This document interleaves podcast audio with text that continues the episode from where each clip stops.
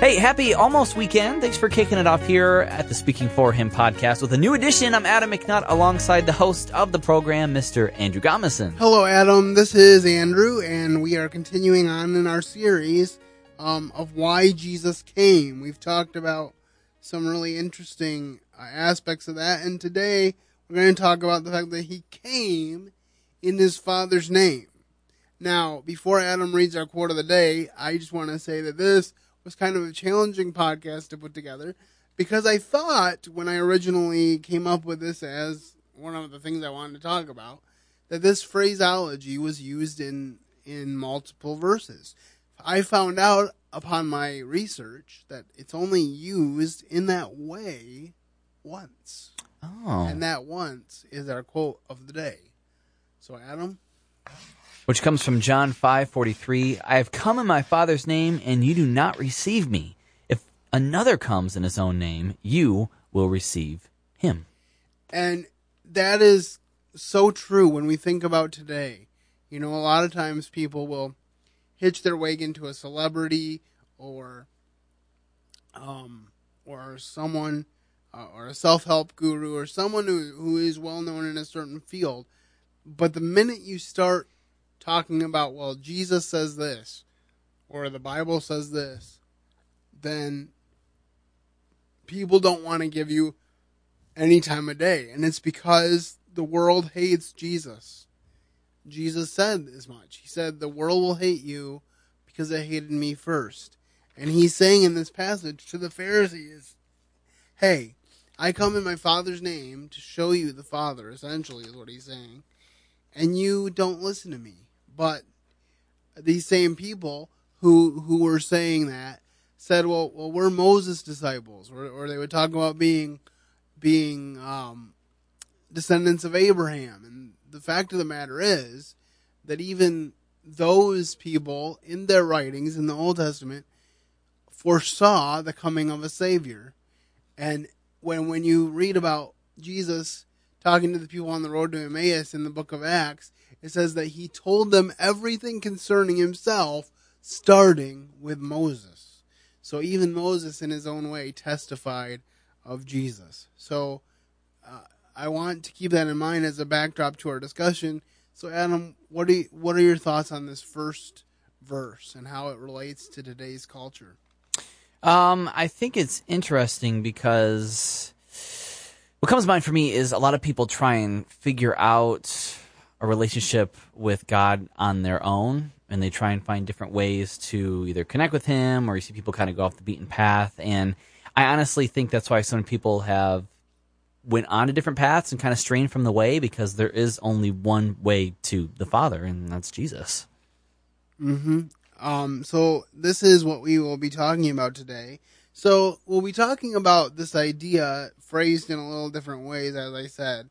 And the the, the the first thing I want to, the, the second thing I guess, because we kind of made a discussion out of the quote of the day, but the the first thing on our list here is that his father gave him all things.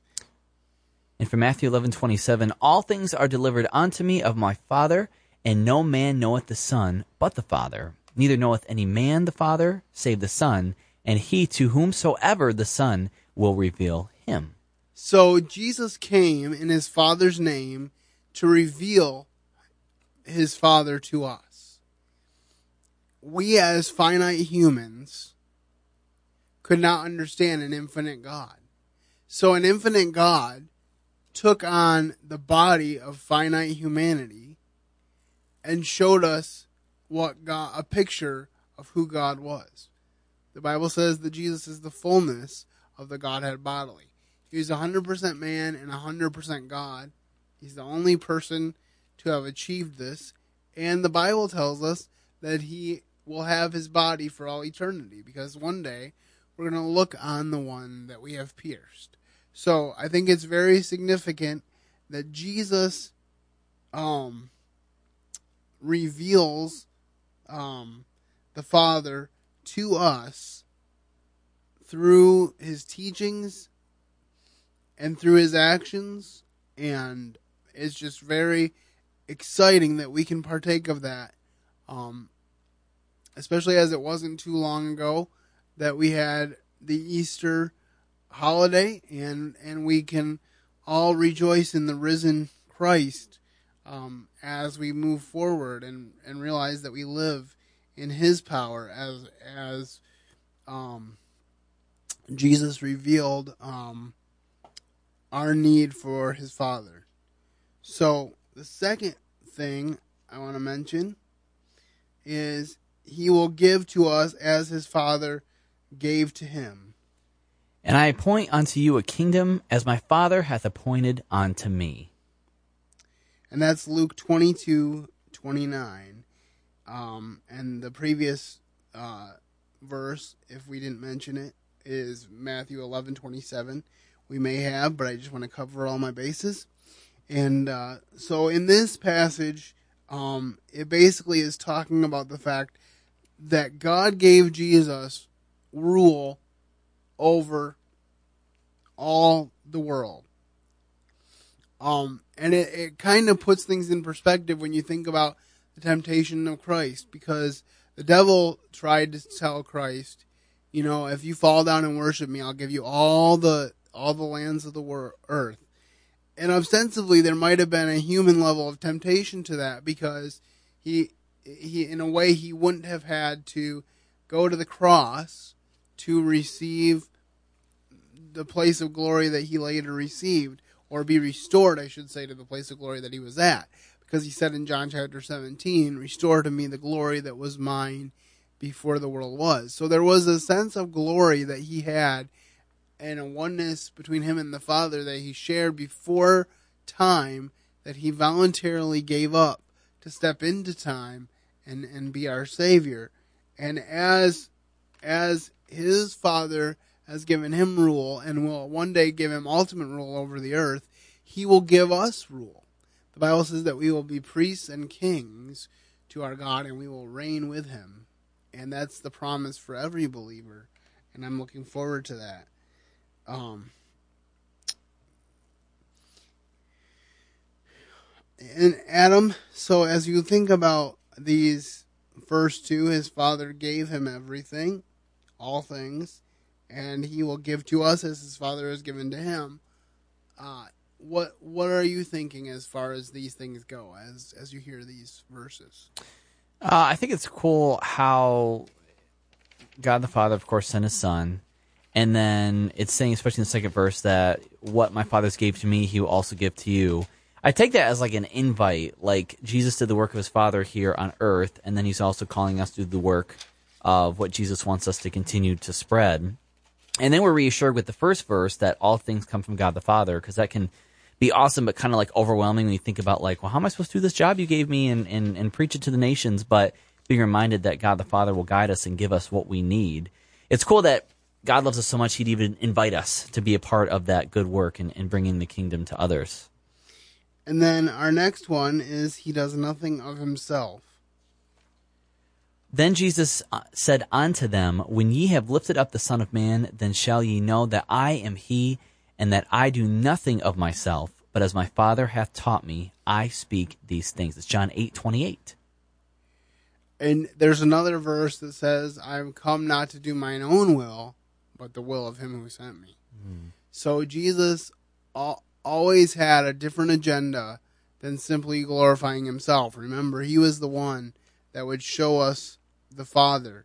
Um, and uh, he he his father testified of him, and they worked hand in hand uh, to to show forth the glories of God. As I said, God in human flesh gave us a way to relate to Him in a way that we wouldn't have been able to otherwise.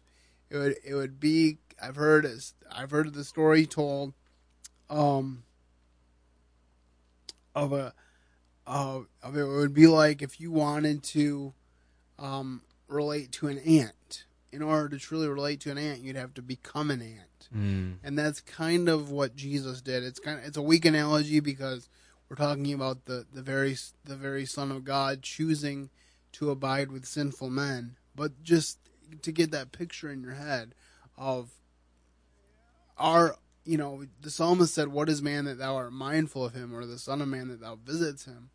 And yet, we're valuable enough that he did visit us on that first Christmas night when he became a baby. And then he lived for 33 years of perfect life. And he trained followers to, to follow and serve God. And then he left after he died, was buried, and rose again.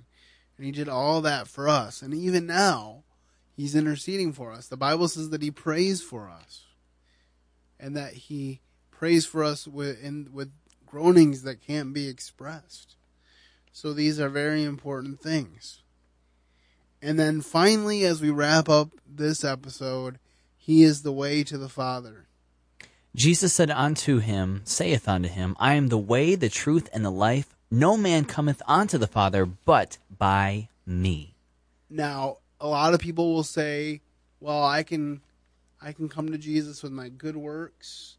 Um, I can come to God if I um, believe any certain thing sincerely. Then I can come to God." But the Bible clearly says, "No man can come to the Father except through me, and that me is Jesus." And that's the Jesus that we here at the Speaking for Him podcast refer to as the him. Jesus is the him that we speak for. And uh, I take that very seriously whenever I come into the studio to share with you guys um, that I'm that I'm speaking for him, and I know that that carries a great weight of responsibility. And and I encourage you to study the word, be a Berean. Paul commended the Bereans in Acts because they didn't just believe everything he said to them. They searched the scriptures and they said, "Is the is what he is saying true?" And they found out that he that what he was saying was true, and they believed it, and they they were saved. Um, and but be like the Bereans, search the scriptures, find out if the things that I'm saying are true, and then when you find them to be true, because I believe you will, then you can embrace having a personal relationship with Jesus Christ. Um, Adam, do you have any final thoughts as we wrap up this episode? Uh, I mean, I, all I can say that is, is really amen. You know, he, he is the only way. And I mean, we know it's in our lives whenever we try and find comfort or help in other things, we veer off and things just kind of, you know, go all over the place. So just be reminded that, that he is the way and, and is the only way to our Father. I, I think you made a very key point, and I'll, I'll close with this, and that is when there is no order, there's chaos. There's only two choices mm-hmm. order or chaos. And so, in order to have order, we need to have a structure. In order to have a, a stru- well structured society, we have to have a moral code. This country was founded on the idea that we as men and women uh, would have the personal responsibility to do what was right, not simply whatever we want. And as we choose to let that moral fiber erode, then that's where all, you know, layers upon layers of laws come in a lot of times, is because someone has failed to do the responsible thing. So then the natural inclination is for the government to legislate um, things one way or the other. A lot of times, the the left will say of the right, "Why are you legislating morality?" But every legislation is a form of morality, and so as we think about that, um, we need to realize that if we want to get away from the chaos, we need to find our moral compass, and that moral compass is Jesus Christ. He is a definitive standard. Um, our laws and our foundation for this country was a Judeo Christian one. I know a lot of people don't like to hear that, but if you go to the Supreme Court and you go to other court buildings, um, you will often find Moses there with the Ten Commandments. And I know people want to eradicate that, but that's the facts of our history. And if we want to live in a way that has order and that that we have harmony with one another, then a moral standard provided by God himself is the best way. God said, "Let everything be done decently and in order. And my prayer for you is that you will choose Jesus and that you will test him. The Bible the Bible says, "Taste and see that the Lord is good." Uh, give it a try. You know, I don't say that flippantly. Um, in a in a in a, a couple to a few weeks, I don't know exactly when it's going to post, but Adam and I are going to review a movie called The Case for Christ, and in that movie, um, Lee Strobel, um, it tells the story of a guy who was an atheist who did not believe in God. I think probably because of the rough relationship with his father, in part because he didn't have a good relationship with his dad for a while, and so a lot of times our relationship with our father impacts the way we view God. But as he tried to, as he tried to prove God wrong, he met the God of the Bible, and it changed him greatly. So look for that in the next couple of weeks. But remember, if we trust God and we and we put our faith in Jesus Christ, big things can happen. Also remember that as I've been trying to say specifically this year, the Speaking for Him podcast is not two guys who have it all together. it's two guys who know that they don't, but they know who does, and that's Jesus Christ. Well, that's all I have for you this week. I hope that you have a wonderful weekend. And as always, I hope that you keep serving the best of masters. Thank you for listening to today's episode. Your host has been Andrew Gomison, founder of Speaking for Him, alongside his co-host and executive producer, Adam McNutt. For more information on today's show and to leave us comments and voicemails, visit speakingforhim.blogspot.com. You can find Andrew's ministry at speakingforhim.com. That's speaking, the number four, H-I-M. You can also interact with us at facebook.com slash speakingforhim and on Twitter at Speaking for Him. And when you look for us on iTunes and Stitcher, let us know what you think of the podcast by leaving a rating and review.